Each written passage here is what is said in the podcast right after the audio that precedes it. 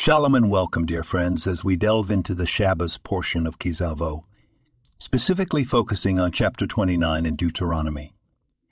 This is a potent portion indeed, brimming with deep rooted nuances and profound lessons that require us to take a step back and view the whole picture.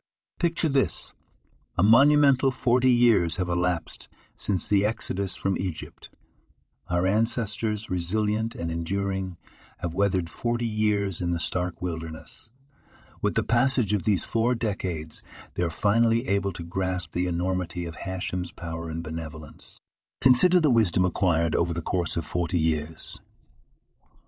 Four decades of experience, trials, and tribulations.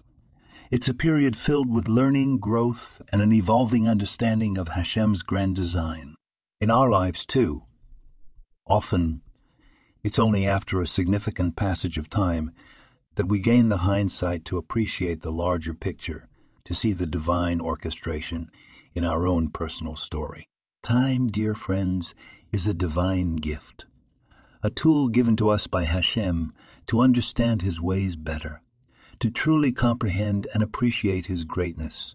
We need the perspective that only time can provide. As we journey through life, we accumulate experiences, wisdom, and memories. It's through these experiences, through our journey, that we gain an understanding of Hashem's plan. Let's take this lesson from our ancestors.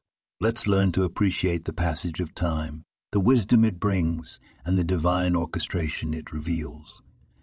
The larger picture always exists, but often we need the perspective that time and experience provide to truly see and understand it. Thank you for joining me today in this exploration of the Shabbos portion of Ki Savo. May the wisdom of our ancestors guide us and may we always appreciate Hashem's grand design. This podcast was produced and sponsored by Daniel Aranoff.